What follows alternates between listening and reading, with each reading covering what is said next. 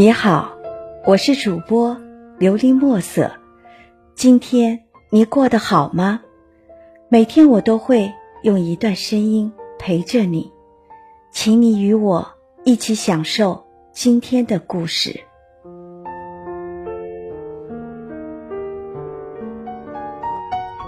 小孩的心。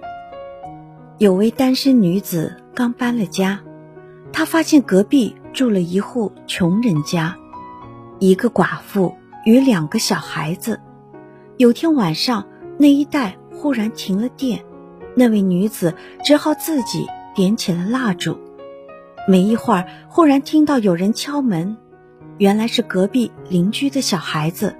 只见他紧张地问：“阿姨，请问你家有蜡烛吗？”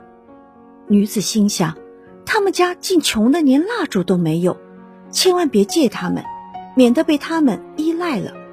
于是他对孩子吼了一声，说：“没有。”正当他准备关门的时候，那穷小孩展开关爱的笑容，说：“我就知道你家一定没有。”说完，竟从怀里拿出两根蜡烛，说：“妈妈和我怕你一个人住又没有蜡烛，所以我带两根来送你。”此刻，女子自责、感动的热泪盈眶，将那小孩子紧紧的抱在怀里。